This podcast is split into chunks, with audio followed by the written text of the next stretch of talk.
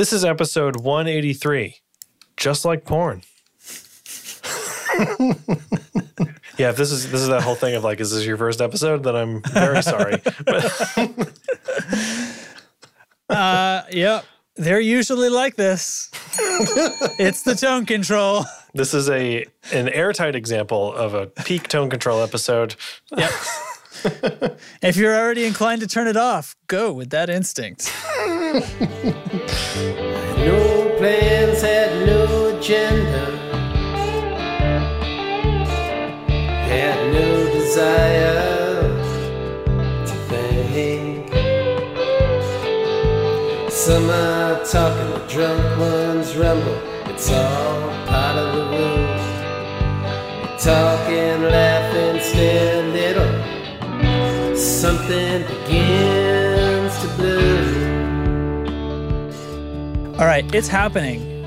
Yeah. I'm on. We're going. Are you rolling? I just started. Oh my God. It's like we're in sync. Ba-da-da-da.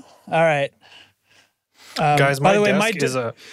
I was going to say, my daughter does that. My daughter does the Zelda, I opened a chest sound, like when something exciting happens. She's never seen Zelda. But she will, like, when something great goes down. Da, da, da, da. So good. Anyway, what were you going to say? I was going to say my desk and my whole office situation tonight is a mess because... You're usually spotless.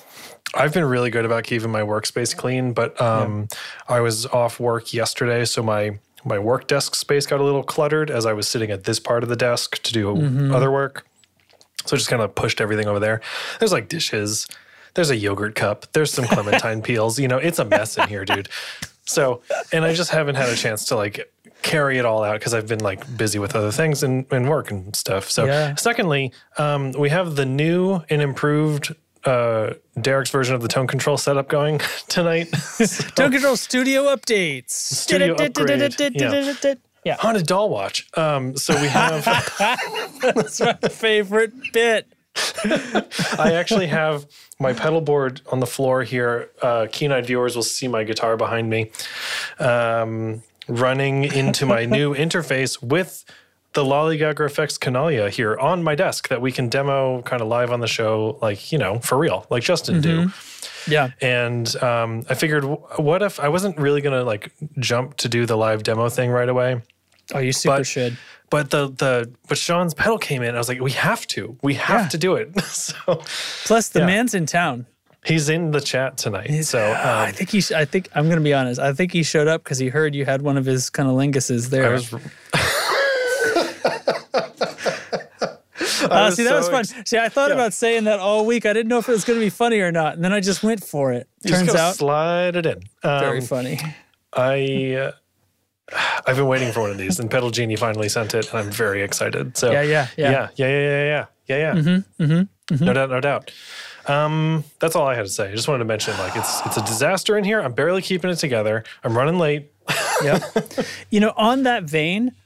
You inspired me to clean up my other computer desk, my downstairs. So a few weeks ago, we had like an impromptu tone control game night, and there are threats that this might become a quasi-regular occurrence, which would be fun.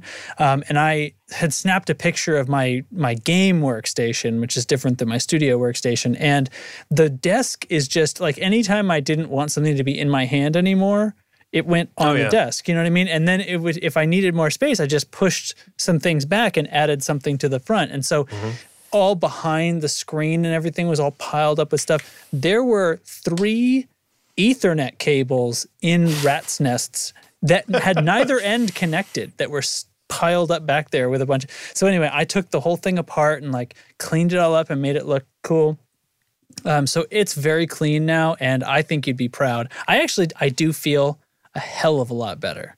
It's nice. I love having like empty free desk space. Yeah. Just for the same reason I like big computer monitors. You know, it feels like I have more room to work. You know what I mean? Yeah. It does that. It does that thing. But I also, like, I move a ton in my chair throughout the day, like depending on how I'm working and what I'm working on. So my keyboard and mouse move around the desk a lot. They don't stay where they are. Oh, so I like having the open real estate to move that stuff around. Mm-hmm. Sure. Mm-hmm. I can get behind that. Yeah. That sounds pretty rad.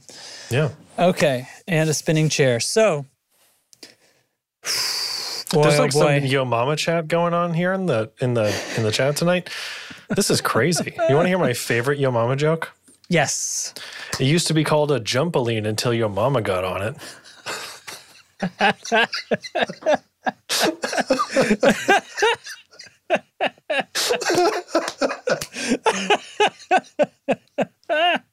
Oh man.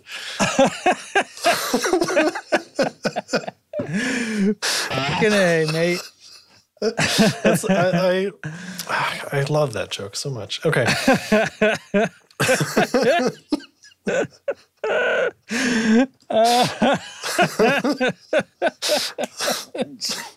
You're still unpacking this one? It's coming in waves, brother. Okay. Oh, it's killer. Man. We have a tone control episode. Do we have a tone control episode lined up for you? That barely. Is not rhetorical. Yeah. Barely? No, well, okay, so I have a pedal too. I also haven't opened it, and I was sort of feeling like, I mean, this is Derek's first live pedal demo. Maybe we should just give him the floor. I don't know. If we can both do live pedal demos, maybe we alternate. I don't know. It slowed down the pace of things, but that it would allow us a little more focus at the same time. And you know, sometimes there's off weeks anyway, so who knows what we'll end up doing. But there's a wild new pedal that we get to talk about. There is the question, the holdover question from last episode, and I haven't at this moment that I'm recording this, I have not picked out which song we're going to play for the intro. I haven't either. I listened through the whole thing a few days ago and kept thinking one would jump out at me. And then I kept going, I don't know, maybe that, you know. Maybe that one. Maybe that one. So maybe that one. Yeah, so the music was sent to us by Jamie Evans, patron supporter of the show, friend of the show, frequent friend of the chatter. Friend of the show, fun fact, is a role in Discord that one can earn. Yeah. So step it up, nerds. I guess, because I don't know who has it. Does anybody have it? Nope. Anyway, yeah. We are evil people. Do you want to just like pick one? Do you want to like do a random number generator? Do you want to pick one in post? That. Do you want to... No, I don't want to pick one in post. Okay, so Jamie RNG. Has how many songs? Jamie has two EP, or I'm sorry, one looks like a full length, a 10-track, Home Demos Volume 1, and Volume 2 is Sean, 3 tracks. Sean says he's a fiend of the show. I can make that happen. All right, I'll do this first. And what's cool is Jamie emailed us the link, and he said just like use whatever you want or don't. I don't care. Yeah. So so we've got 13 tracks total. Let's pick one out of 13. Okay. Wait, here we go. Ready. Hey, Google. Oh. Pick a number between 1 and 13. 4. Track 4. Okay, track 4. So out of the total starting from EP 1. So I think that's going to end up being like... It's the song is called Part of the Room. Thanks, Jamie, for sending in Part of the Room. That we played at the start of this Dern episode there, pal. And now, without further, well, shoot. See, I'm the first thing on the note sheet is gonna. I was gonna go edit the roles in Discord, but I guess I'll save that for a later time. Well, hey, let's thank the pedal genie. Oh yeah, let's read the Dern thing. I am a chicken with my head cut off today. Let me tell you what. Thanks to Pedal Genie for sponsoring the Tone Control. Visit pedalgenie.com and start your wish list today. Cool. It has been a thorough day, but I'm still here, man. And this is I think I said this before. It's like don't sit down, and won't get up again. It's one of those days, but that's all right. So, last episode, What were we talking about? Oh, you old rascal! Last episode, you old so and so. So I hardly remember, but Doug asked in the chat a question about, and now I'm not even remembering exactly if this was how it was phrased, but the phrase is in the notes. I copied and pasted it for him. Oh, this is the exact phrase. Okay, yes. How much has your work affected your ability to enjoy listening to music?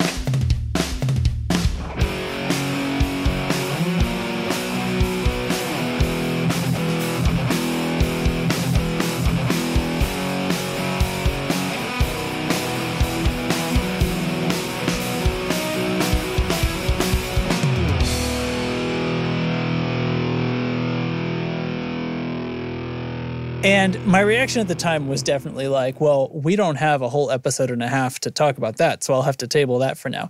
But I kept thinking about it, and I do think that, like, I have things to say about that, but I also have, I felt like it has gone in a phase. Like, it was a phase, and I'm actually feel like I'm in recovery a little bit. Okay. So there was definitely, like, a lot of time when I really can't like listen to songs without hearing some of the production stuff in them. But I have ways now of getting away from that usually are like, but if I listen to them in a different context, or if I allow myself to sing along with it or something like that, I can turn that stuff off. Like, I can't listen critically to something and sing along with it at the same time, if that makes sense. So It definitely, like, manifested for a long time in I'd be listening to something and I would daze out, and my wife would say something, you know, like, what are you thinking about right now? And I was like, the snare drum sound. Yeah, like the thing that that's what I mean. Yeah. I think that's probably what we were joking about last time, right? Was that gif about, like, the guy's laying in bed with my snare drum.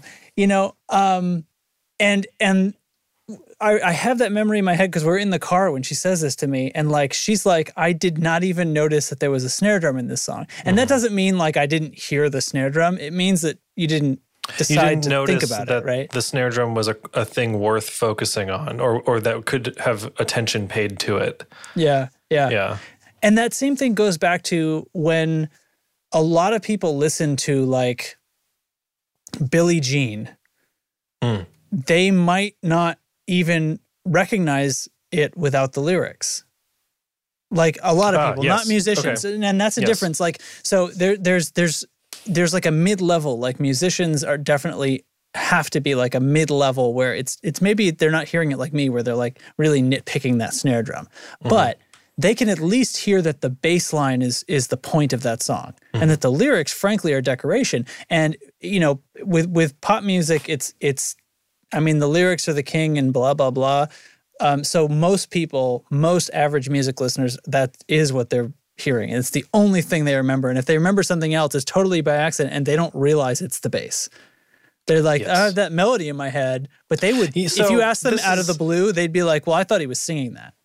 What's so funny is, like, when concerts were a thing, like, you'd hear the band kind of, sometimes they would, like, were a thing, they would sort of slowly start a song, or, like, play a slightly different motif of the main melody of the song, and you'd be like, oh, this is that song, whatever, I know it's coming, and no one else in the crowd seems to know, and then the lyrics start, and people are like, oh my god, like, you didn't. That's when the crowd goes crazy. Yeah, but you do have that. You have that murmur, right?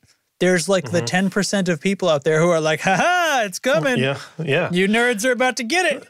Yeah. And I'm like pre-excited at that point. So I mean, that's not so much the quality of, like, that's being very familiar with music, I think, but that's not what you're saying about, like, the snare drum sound. Yeah, my wife has asked me this. Similarly, like, just as a musician, though. Yeah. But do you focus on guitar when you listen to everyday music? Yeah. The guitar and, like, broad hooks and melodies and stuff, harmony, that's what I really hear first. Beats, you know, dynamics, that kind of stuff is really what hits me first, and honestly for the longest. I really don't get in with lyrics for a long time. Yeah. Do you like, are you like not a singer, or do you not like a in front of other people singer? A little of both, I guess. Like, so like 75% not a singer, 25% by myself. You know what I mean? Okay. Yeah. Yeah. Yeah. All right. It's weird. And then every now and then, like a single lyric will like stand out to me, and then I always hear it every single time. And okay, like, so you have like yellow car syndrome about specific things. Yeah, about single lines in songs, or single words or phrases in songs. It's really strange. And then it takes me sometimes years to start paying attention, start giving a shit about what the lyrics are about, which I know is insane. I know that. I think you might be in a smaller minority than me. Yeah, I just don't think of that, because I'm not a lyricist either. So I think if I was writing lyrics, I would probably care more about what other people were doing right away. I am actively trying to change this, though. I will say that. Julian Baker's new record, I was like, I'm going to listen to the lyrics first. And that was that was a hard thing for me to do. It's like really focused, active listening. Well, I mean, I'm more familiar with them immediately. And yeah, it's great. It's just such a different kind of listening. So now I got to go back and listen as a guitar player.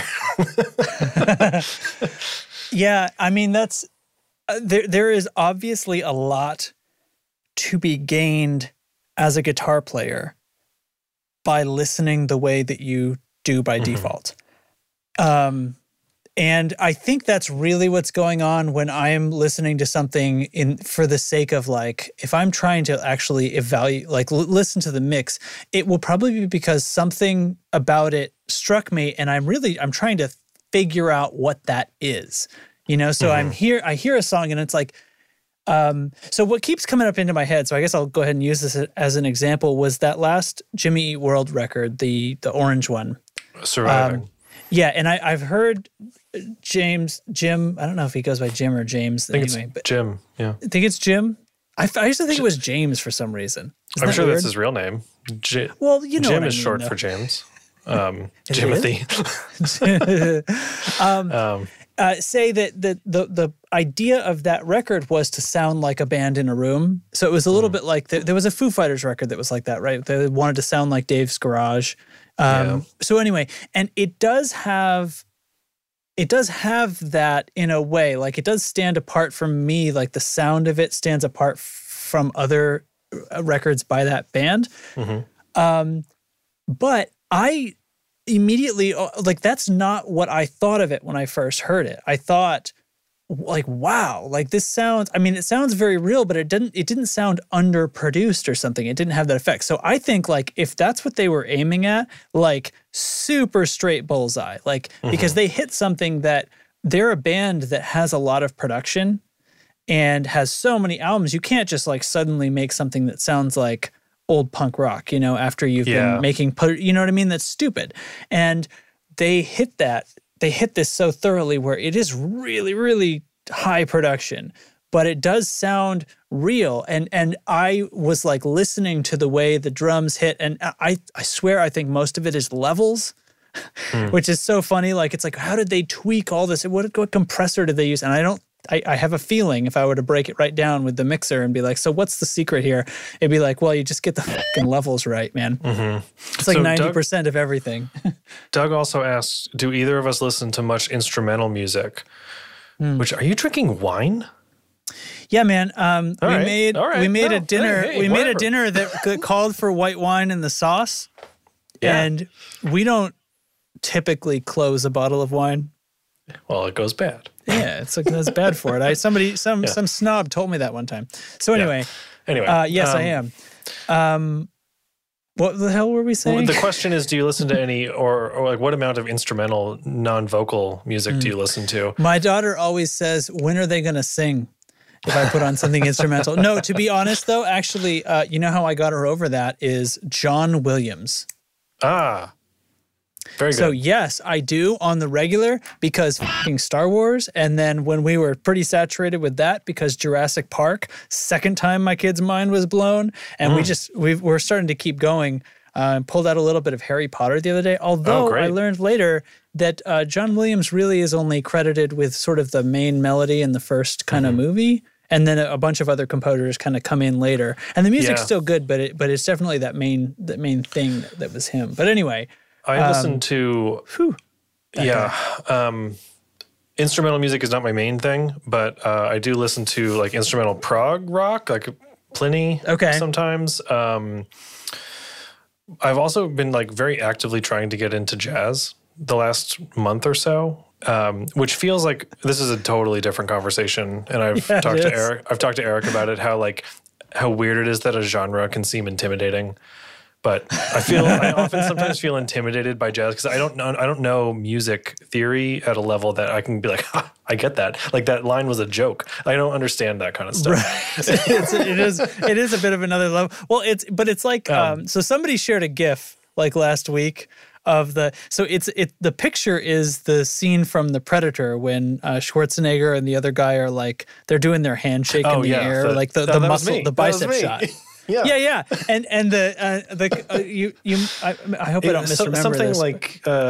So on one notes. Side, or on the middle is a bunch of random notes. Yeah. And then on one side, one arm was beginner guitarists, and the other arm was accomplished jazz musicians. Yes. Yes. Coming together. I listen to some jazz now. I'm still just like I put it on, and this is another music listening problem I have. I'm really bad with song titles because I just put the album on and I put my phone down and just listen. So I don't really pay attention to who is playing a thing or what the name of the song is. So I'm not really there yet with jazz, but I'm getting there. I'm enjoying it, which is a big step. Like at first I was like intimidated and felt like it kind of wasn't for me, like not for me, you know. Like I wasn't really allowed, but I'm breaking through that. I do listen to a ton of YouTube streams of like lo-fi hip hop beats, which is this whole other genre, like homework music. Yeah, beats to relax / study to. Yeah. I listen to probably 30 hours a week of that because it's great background music because I don't. Does what it says on the tin. It does what it says on the tin, and I don't always want to be like listening and like curating like what I'm listening to throughout the day. And that's a really good thing to have on that occupies the blank space in my mind, but doesn't get in the way of what I'm trying to focus on. And jazz playlists have served a similar function in some ways, if the mood is right, you know. Sometimes it can be too distracting, but it's weird. It's Wait, was that a joke? Now I'm distracted. So I don't know. It's such an interesting question, and the whole like this is the best kick drum I've ever heard in my life conversation is one of my favorite conversations. But you can't have it with like normal folk. Normal folk. You also can't have it. So here's the other problem with that. Let's bring it all the way back around to when Justin listens to music and he's listening to the drum sound or whatever. Yeah. Like when I listen to that Jimmy Eat World record and I say like it's probably just the levels, like I'm kind of being facetious because obviously there's more to it than that, and every sound has to work together, but that's the crux of it. Like when I listen, like that's the greatest kick drum in the world. That isn't going to work unless it's not going to be, sorry, it's not that it isn't going to work. It isn't going to be the greatest kick drum in the world unless every other aspect of that mix is also the way it was, because everything is relative, you know. It's a hose, and you're filling it with music, and you can't put more than a hose's worth of music into that hose.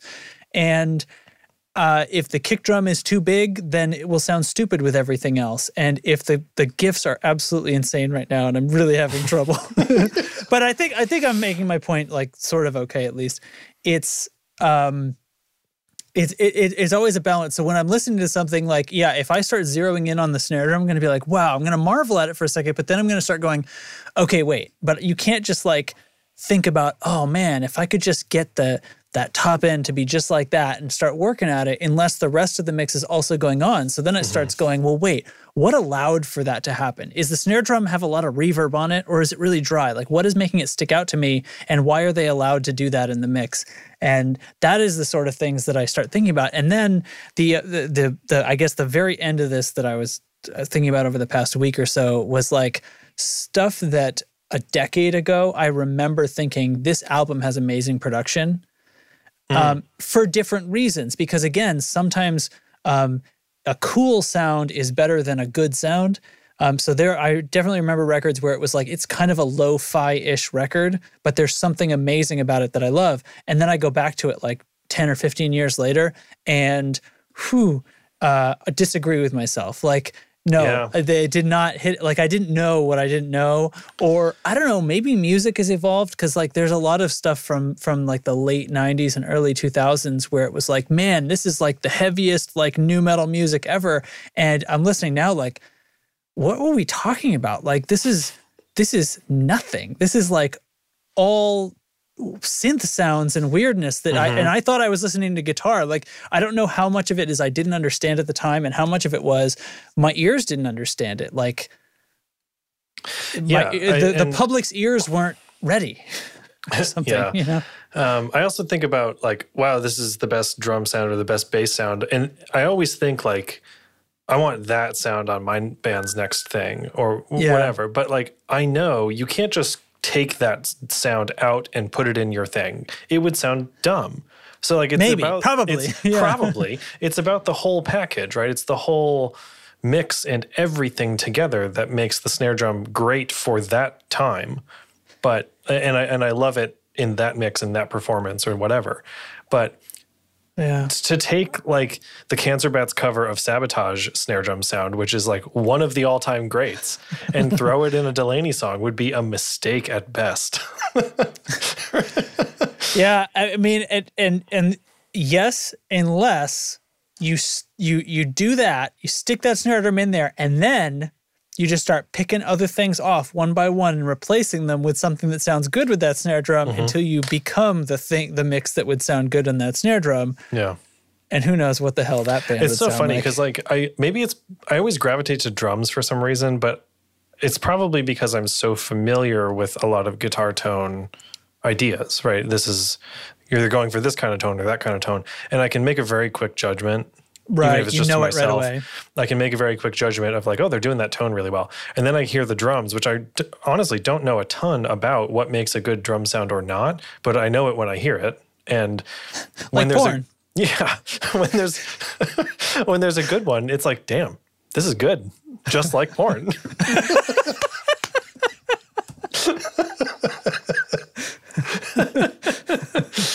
So this, like, oh God, I can't get over it. I love this kind of conversation. It's so stupid, but it's so, bad porn is probably still good porn. So you're comparing porn to pizza. Yeah, right. Bad pizza's still pretty good. Yeah, man, I don't know. I'm losing it now, but like all of the weird nuance that goes into putting albums together, putting songs together is like, well, not only what guitar tone do I want for this, but what tone do I want the recording to have? Yeah. Like that's a thing that we think about all the time. And that's what gets in the way of enjoying music. I can't enjoy listening to this album because I'm thinking about what my next album will sound like. And it better not be this. I mean, we kind of got off the reservation with the answer, I guess. But no, I wasn't sure what was going to happen. I guess that proves my point that it was going to be a long conversation. Yeah. It's a good conversation, though, because I think, when I listen to stuff, I think of two things. Like, what is the tone and how do they play that? Yeah. And, like what is the technique? What is the method of that attack? Like, how do they get that tight, super tight palm mute sound, whatever. And that is exactly what I'm doing too, because that's it. Like I'm hearing the snare drum, and that's in a way that's my instrument. I'm saying like, how do they do that? If that's a huge snare sound. How did they fit that? That's a small drum sound. No wonder they were able to make it so loud. You know, this is the sort of, or one of those kinds of records that I'm saying like cool is better than good sometimes. And I don't often have the intestinal fortitude to actually do that in a mix. Like, I don't know if I feel like I haven't done my time yet or whatever, but like, I'm still like struggling, you know, and I tweak things to an inch of their lives. And sometimes when forced to make a bunch of decisions quickly, it comes out awesome. And it's like, man, if I had tweaked that a bunch for hours, it might not have been like that, because I always tweak things out and they end up over EQ'd. And so, you know, do I try to absorb that. Like I try to say like, well, shoot, that record, like that hi-hat is way too loud, but it sounds awesome. And why don't I ever do stuff like that? Why don't I ever make a mix where something is way too loud and it's awesome? Mm-hmm. And so that's now, what I think about sometimes. Let's bring it all the way back around. Like you, at the beginning, you said you were kind of getting over this. Yeah, so like you're back to just being able to listen for listening's sake. I wonder if that's my kid's fault. I'm not sure. Is fault the word? Well, I guess it implies a pejorative that was not necessarily needed. But anyway. Way to go, kid. Asshole. So, it's either that there is a different feeling about showing my daughter music, because I'll come in and sometimes she'll have an idea of what she wants to hear, and it's like, and other times, you know, hey, how was your day at school? What do you want to listen to on the way home? I don't know, and so I've started a thing where she just says a letter to me. And I pull out my iTunes library. Okay, so here's stuff that I have listened to in the past that starts with that letter. That's very cool.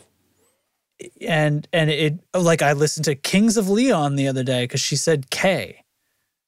And I don't know why I was impressed with that band for a little while. But anyway, that's a side tangent. They're fine. I'm sure they're nice guys. So I just don't care. Much like...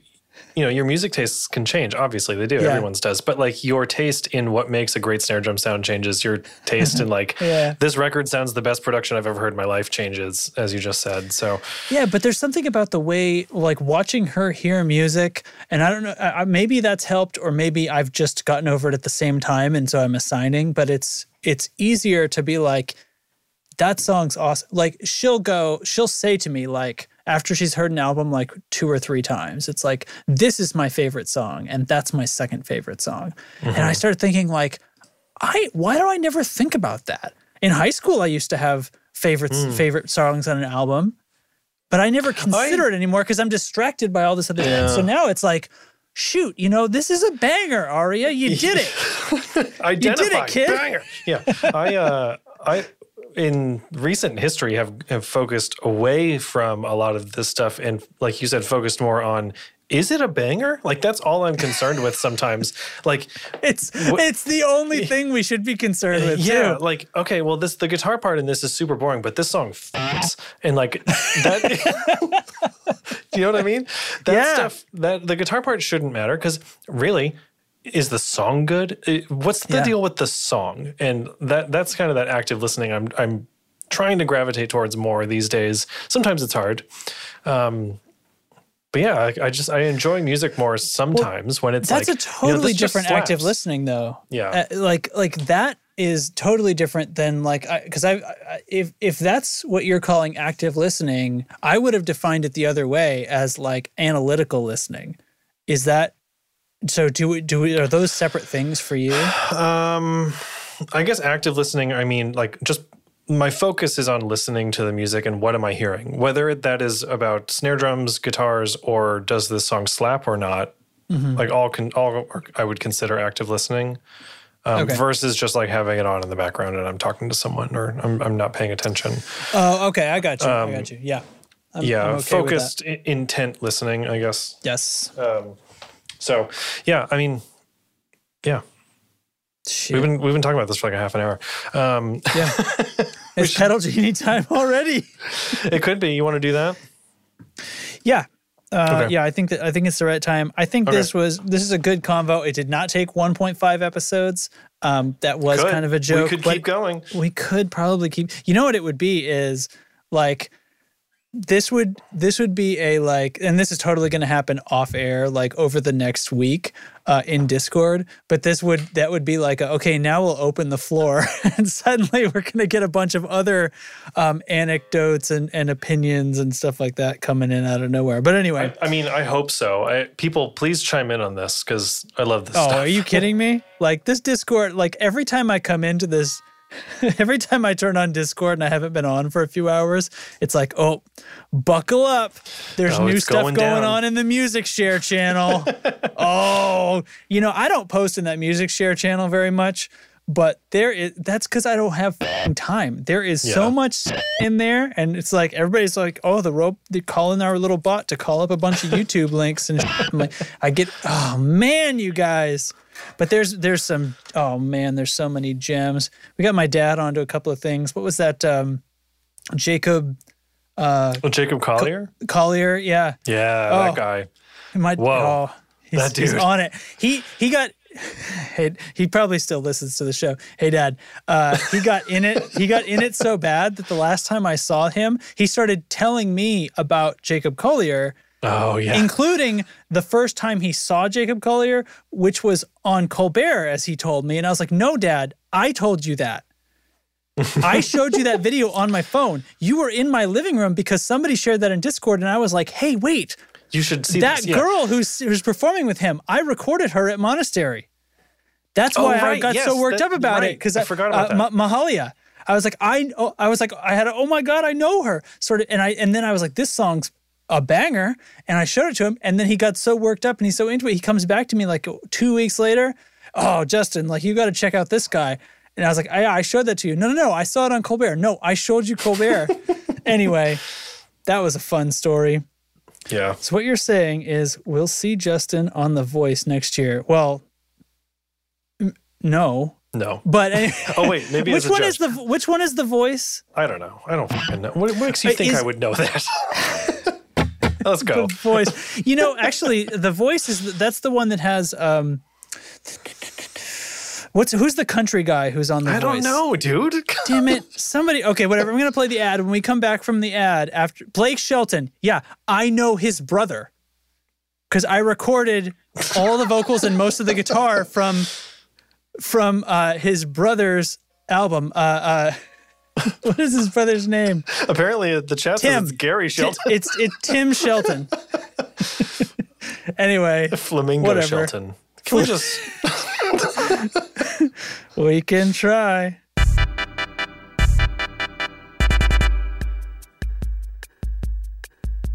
Pedal Genie is like the Netflix of guitar pedals. Rent any pedal you want for as long as you want for one low monthly price. Shipping is included and there are no late fees or time limits. With over 1,500 pedals to try from nearly 100 different manufacturers, Pedal Genie definitely has the gear you want to try. Subscriptions start with Flex at just $19.95 a month.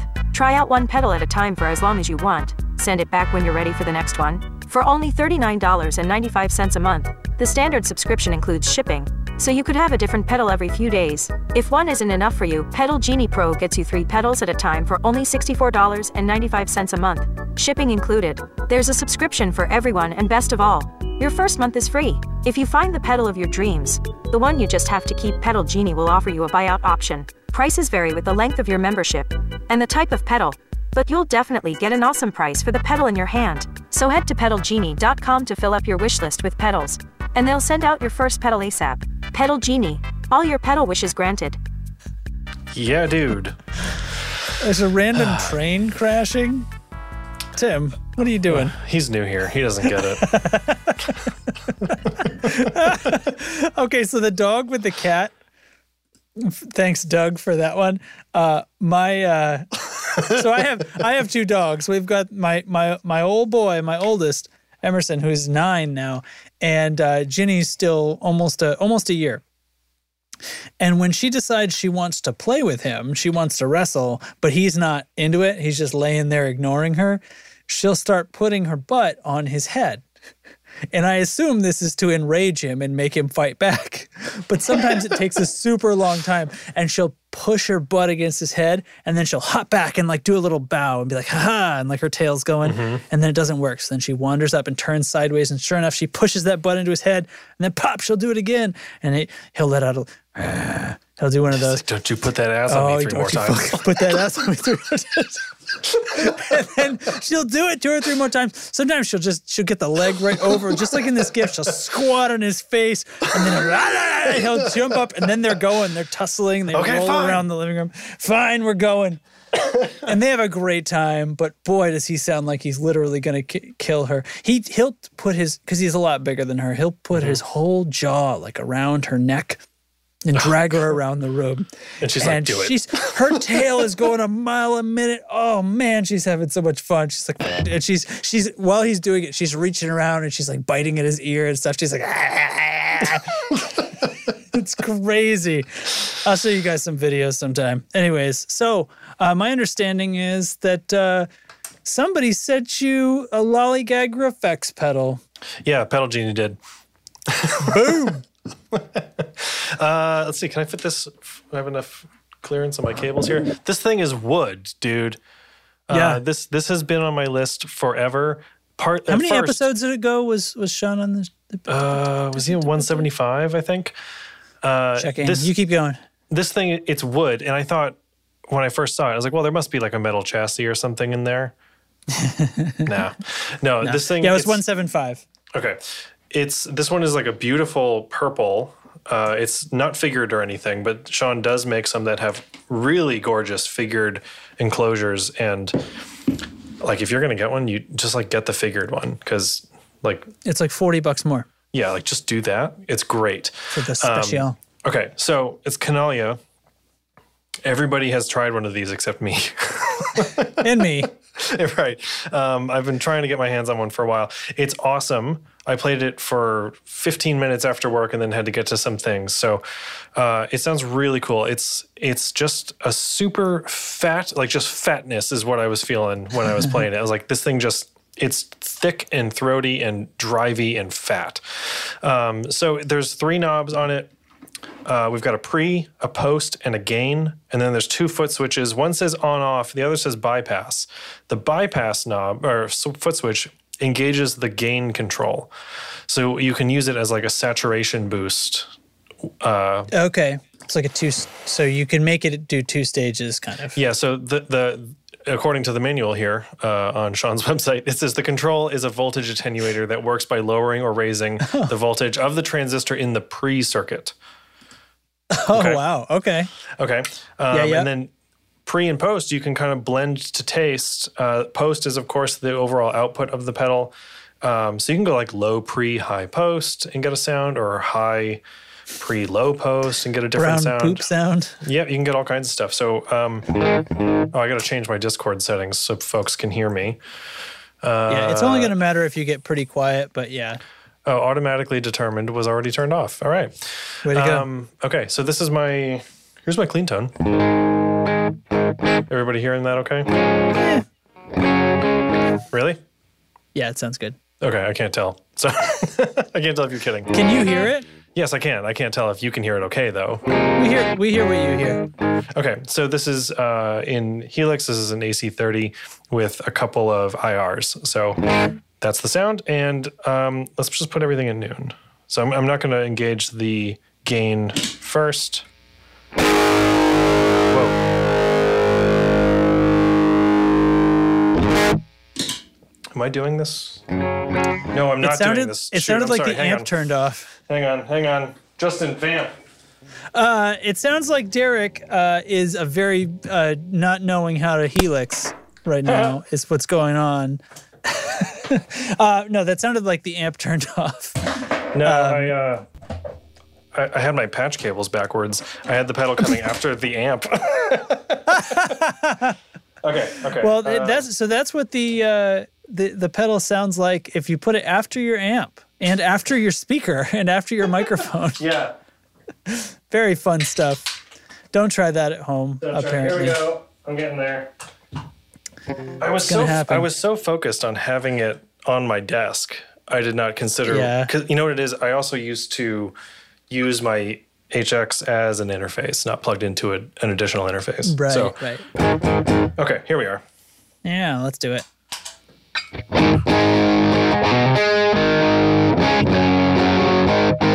Fat. Fat, dude. Thick middle.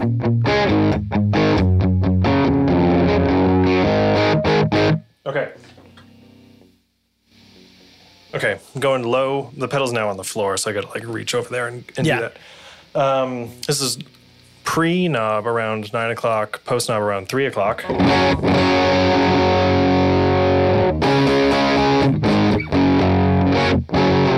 juicing it a little bit. Yeah. Mm-hmm. Definitely, it feels like it's hitting the front of the amp harder because the post is so high. Yeah. Now those probably aren't going to end up being symmetrical, right?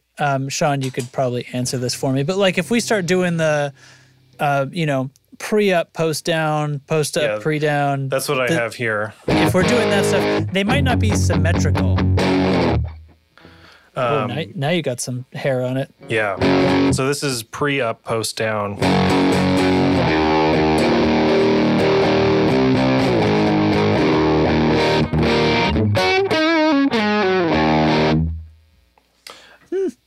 And then, like, here we are with the gain knob engaged, just like at about 10:30.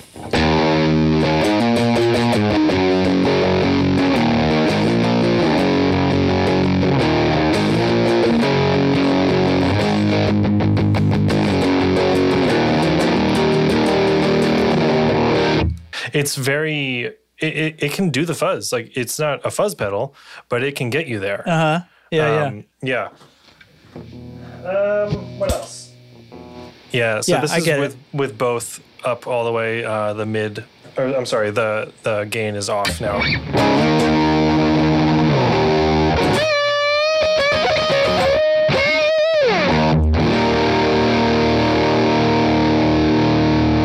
It's rich. Nice. But it does this like cool glassy thing. It's on right now, and you can dial it to just be like a nice light drive. You know, it keeps that personality. You know, every one of these settings is definitely still it. You know, it's not like it sounds like a totally different pedal in a different setup, right? It has its thing. Right.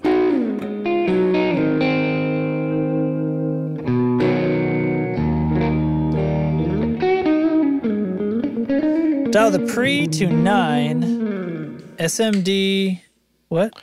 SMD, the gain. Oh, sorry, it's pre to 9 and the gain at 2 o'clock.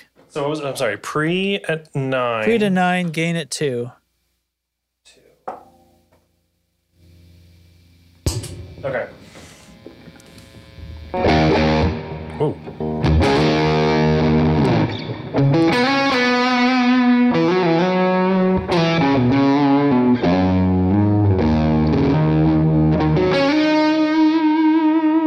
It's like velvety.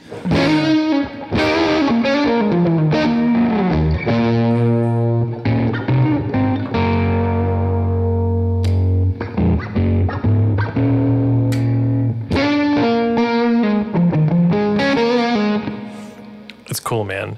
It reacts super differently with a bunch of different amp models, obviously. I haven't plugged it into my actual amp yet, but I'm planning on it.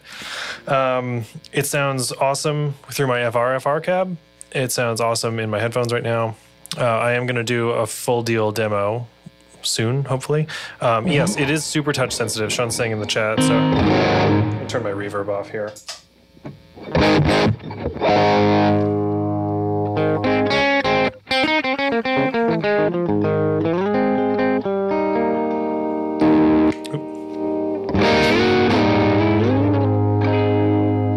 Yeah, the volume knob.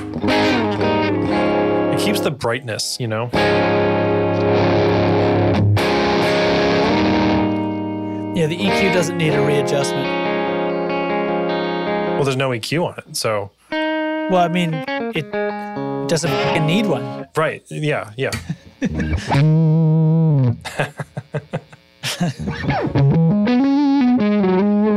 Anyway, it's a lot of fun. I like that there are just loads of sounds in it.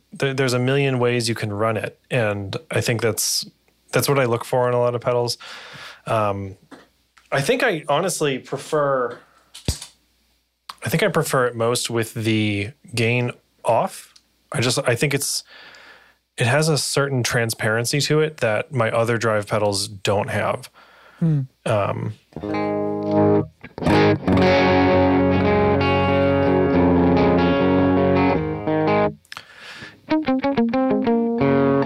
Yeah, it's definitely cleaner and a little brighter. It made my double humbucker Tele, it really gave it that like Tele vibe. Like it seemed to highlight that brass saddle sound, that just like sharp but not ear piercing. Hmm. It was really good. Yeah, man. I'm gonna put my guitar down because I'll just keep doing this. But so it's the Canalia from Lollygagger FX. Justin Vamp. Oh my God! There it is, in brilliant purple finish, magnificent from the vine. I think seems to be the color, according to the website. The Pedal Genie box said something like, "It was a Prince reference, I think." Oh, that might work too. Yeah. So yeah, I'm gonna do a real demo also.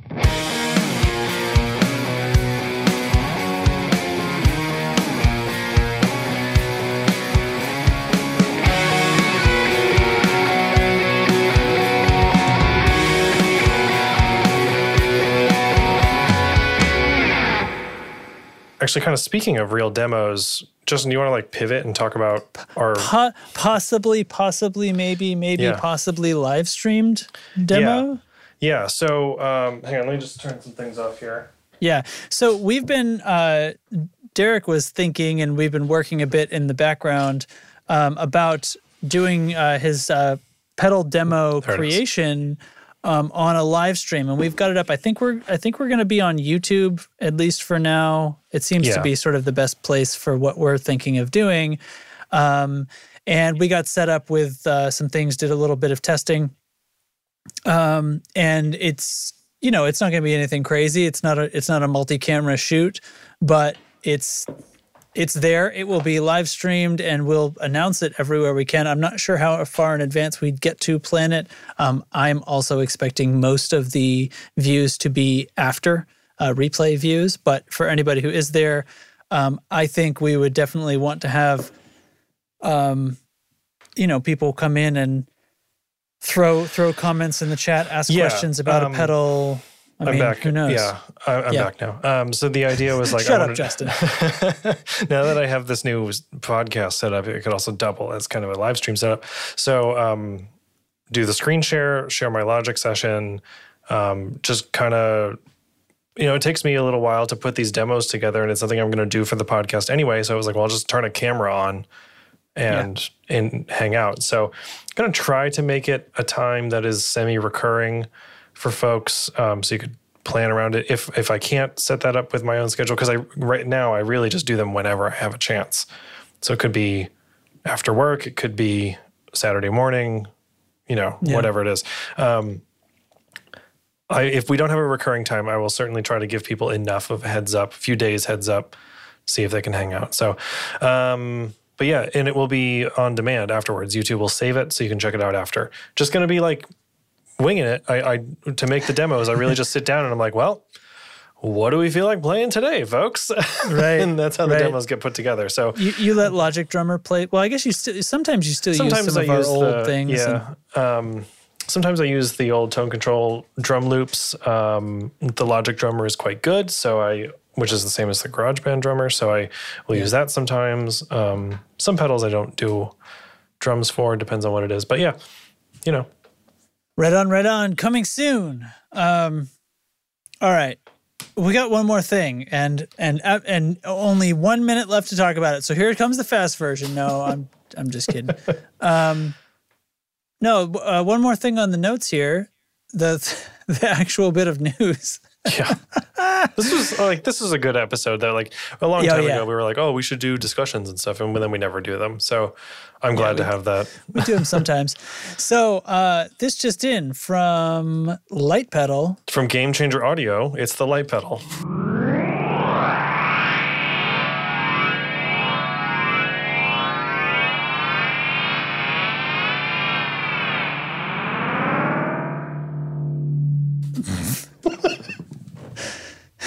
Whatever.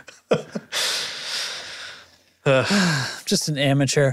The light pedal from Game Changer. So these are the clowns that made that, what the hell was it? A fuzz that was made out of like an arc inside lightning, the plasma pedal. Yeah. The plasma. It was like literally like a little arc tube, and it made little lightning, and somehow that was in the clipping circuit, and it was. Didn't it like, I'm going to use an incorrect term. It like exploded your signal into electricity, and then it was received like it literally did take the signal and put it through this arc tube, and then measure the output and somehow mix that back in with the signal to cause it to be distorted. Okay, so we haven't fallen too far from the tree here. So this is a reverb. It has a spring in it. It's got a little spring chamber, a little bitty spring chamber in it. And it's real. It's really there. But that's not the only thing that's going on. It also has optical elements, because I think that seems to be the forte of these folk. And so there's actually kind of two reverbs going on here in one. And so one of them is this typical spring reverb that sounds like you're used to.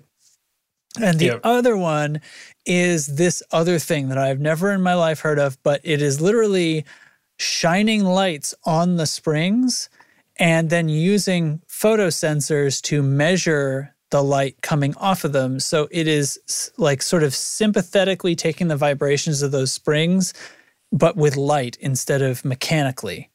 Right. Instead of like electromagnetically or mechanically from the string. So, and they're saying that a lot of the sound, a lot of the nuance in spring tanks is lost in that mechanical energy. It's not lost. That's what they were made to do. The point is they found a way to get something else out of it. They found a way to get more from it. Yeah. So like a lot of what you could hear is lost, I guess, technically. But sure. This thing sounds so good. It sounds so good. They're distinct. I mean, it does have the thing. So we've got all the features. We've got a tails on and off switch, so you can have it work two different ways. You've got tone shaping controls on both sides, but then you've got basically a mixer on one side of the pedal and then some other controls on the other. So you can mix in any or none of the dry, the spring, or the optical. And then there's a tone control that seems to be global. So stopping right there. Yeah. That's great. Like being able to blend all three is like, including dry, is so smart. Because they're distinct too. I mean, the spring sound has, it's the thing. It's spring reverb, you all know. But the optical is longer and smoother, but and like, still has some of the same thing to it. I mean, it is still coming off the spring, but it's not as like... harpy it's not as or something? Washy. Yeah, it's washy, but it's not as splashy. It doesn't move the same way, right? Like it's, there is, I feel like it's there more is a linear. There is a kind of modulation to it, though. It's just very different. Yeah. So then you can overdrive the signal going to the springs too. So like old external spring tanks had a drive control, so you could drive the input to it. It's got that thing. It's got a noise gate on it that will duck and get out of the way, so you can mix it perfectly with your playing. And then there's also all these different modes that you can run it in. That's right, because it can modulate on top of what's going on in there. So you can apply harmonic trem and feedback mode. So let's go. I have it here in the notes. So sweep mode is a modulation style that activates the optical sensors in a wave pattern from top to bottom. So it's literally like oscillating the optics. because there's more than one sensor too. Yes, so you can activate like there's like four or five lights and sensors along the reverb, and it's almost like a Strat pickup selector. You can choose how many or which to be using at a time. Yeah, you choose them in pairs, probably like on either side of the spring, and then you can like choose them in like just the bottom one or just the top one or top and bottom, and I think there's like four or five like you're saying. So sweep mode automatically like waves them back and forth, up down up down up down, it's not really a trem thing, but it does a tremolo type effect because it's detecting reverb at a different point in the spring as it moves. There is a trem mode that pulses the optical sensors at the top of the spring, which only adds trem to the reverb signal, as it should, which is great. Which is so cool. It's so cool. Yeah. So you can dial out the dry knob and blend that way. Brilliant. Love it.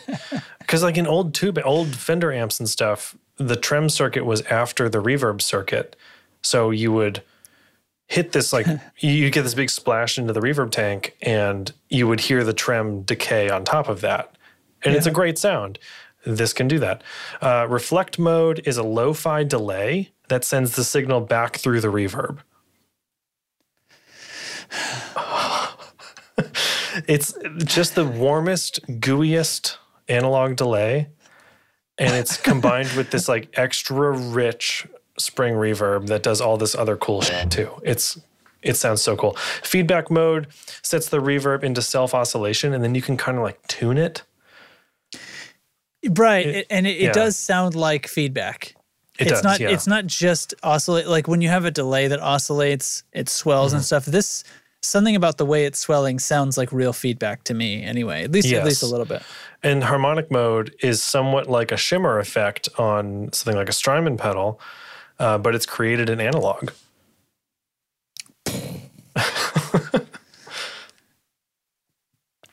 It's so good, dude.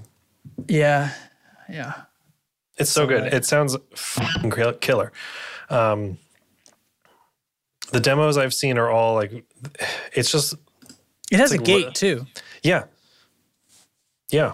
Did we forget to say that? Because no, I mentioned it. The gate is like auto ducking too. It's like depending on where you set it. So it will only reverberate while you're still playing. And then when you mute, it mutes the whole pedal.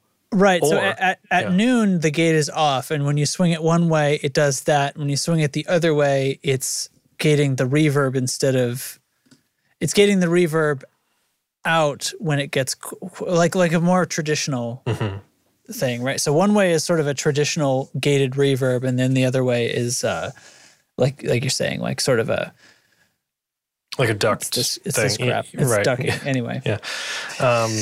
Doing gestures with my hand on a podcast, asshole. So it's called the light pedal. Inside the reverb tank, there's a bunch of lights, obviously, so you can see what's happening.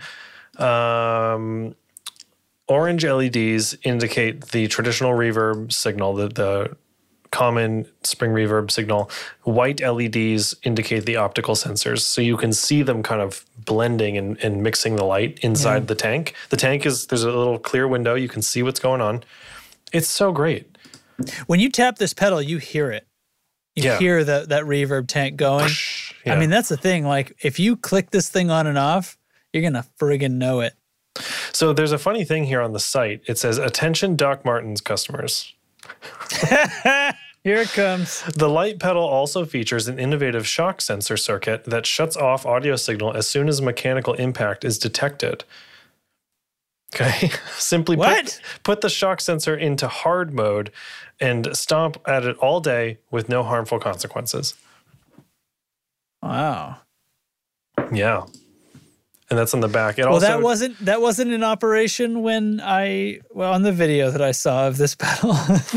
Because they were pretty lightly tapping it and it was going crazy. There's also an expression input, which you can set for like the rate of the trem stuff. And like, man, it's just... Oh yeah, the expression becomes the control knob. So it becomes the manipulating knob of whichever setting the rotary selector is on. So optic, sweep, trem, reflect, feedback, harmonic. And there's a switch for latching or momentary.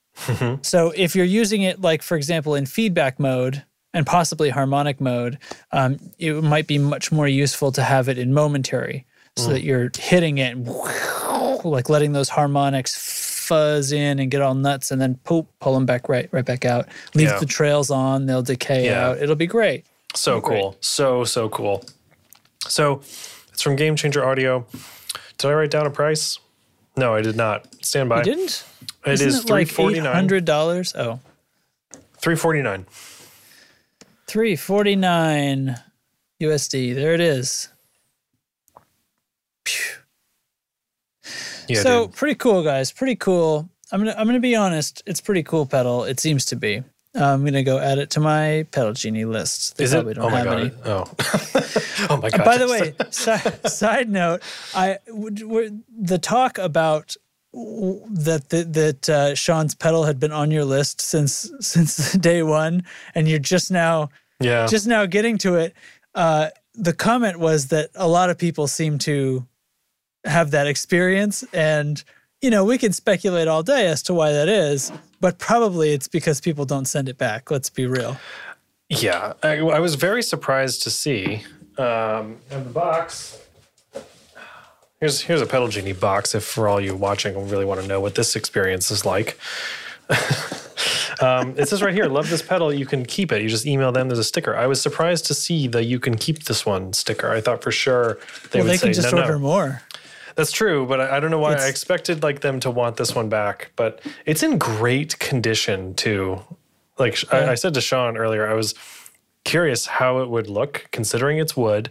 And it's been in a lot of different hands, you know? It's like brand new, dude. There's no Velcro. There's a Pedal Genie sticker on the back with a serial number. That's what I'm saying. Somebody wanted one. You actually got it because they finally decided to buy it. They just ordered a new one and sent it right to you. Yeah. I think I forgot to mention during... 5 layers of lacquer.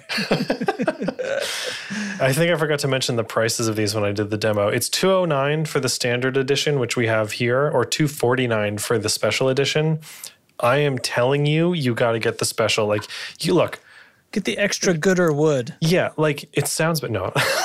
The thing is... You're spending $210 on a pedal already. Like you're in it. You know you want this. Get the one you really want. Get the one that looks super nice. Yeah, that's coffee for 8 days. Give me a break. Yeah. It's the flame top ones. Oh my God. So cool. Sorry, I just had like a nightmare about going 8 days without coffee. I mean, I know I did that to myself, but Jesus. Yeah. Okay. Yeah. Check out the site.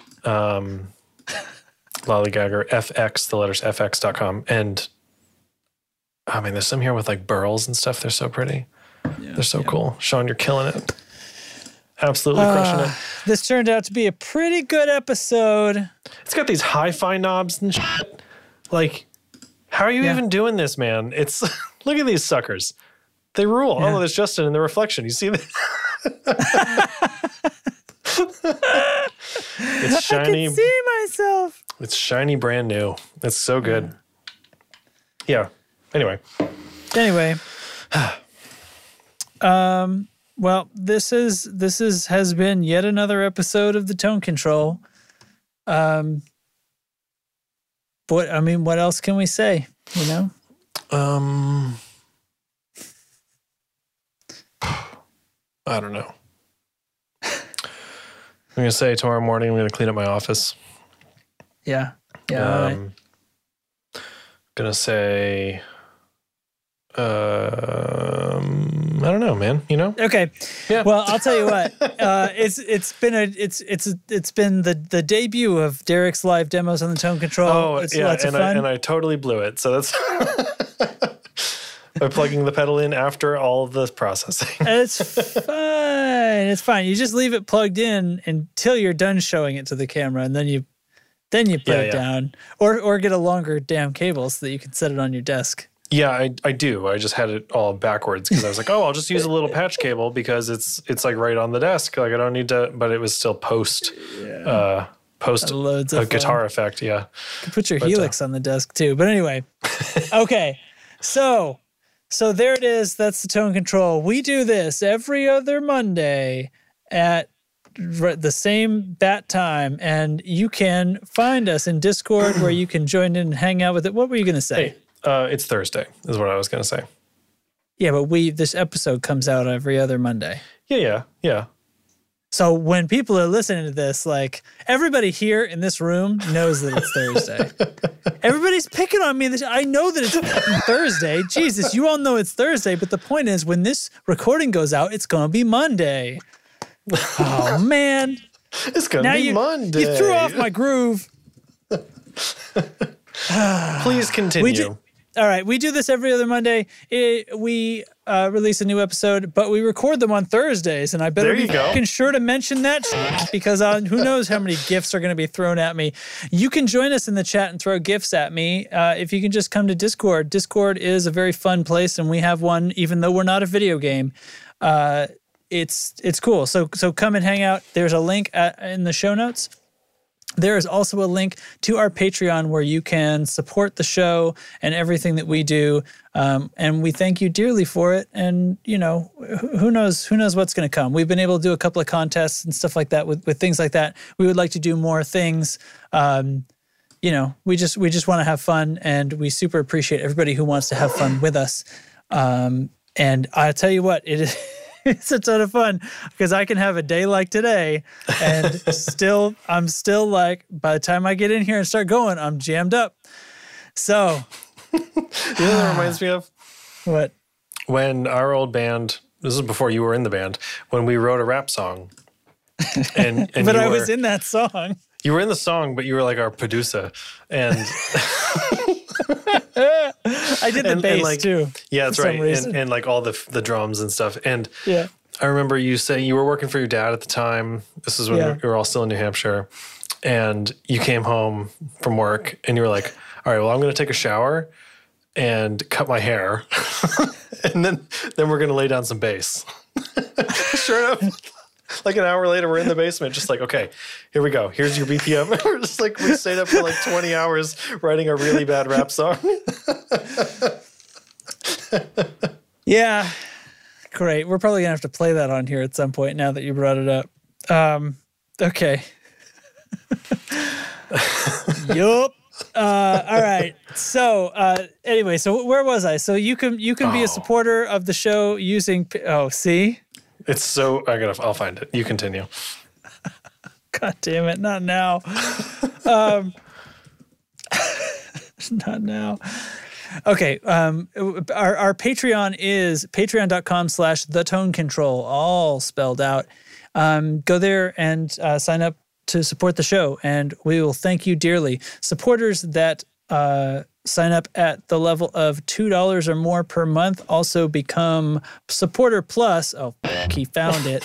Supporter Plus, which gets you a special role in Discord where you can hang out in the secret supporters-only chat and the secret supporters-only voice channel where we would record this podcast, and you get to hear things like our old rap song, which is very embarrassing. It is, but I put a lot of work into it. Into the video, so like low key, I still. We made a fake ring light for the camera out of like this round fluorescent tube and like an extension cord. It was super janky. But let's not forget that this was 2010. Like this is a past life. This is not us in the video.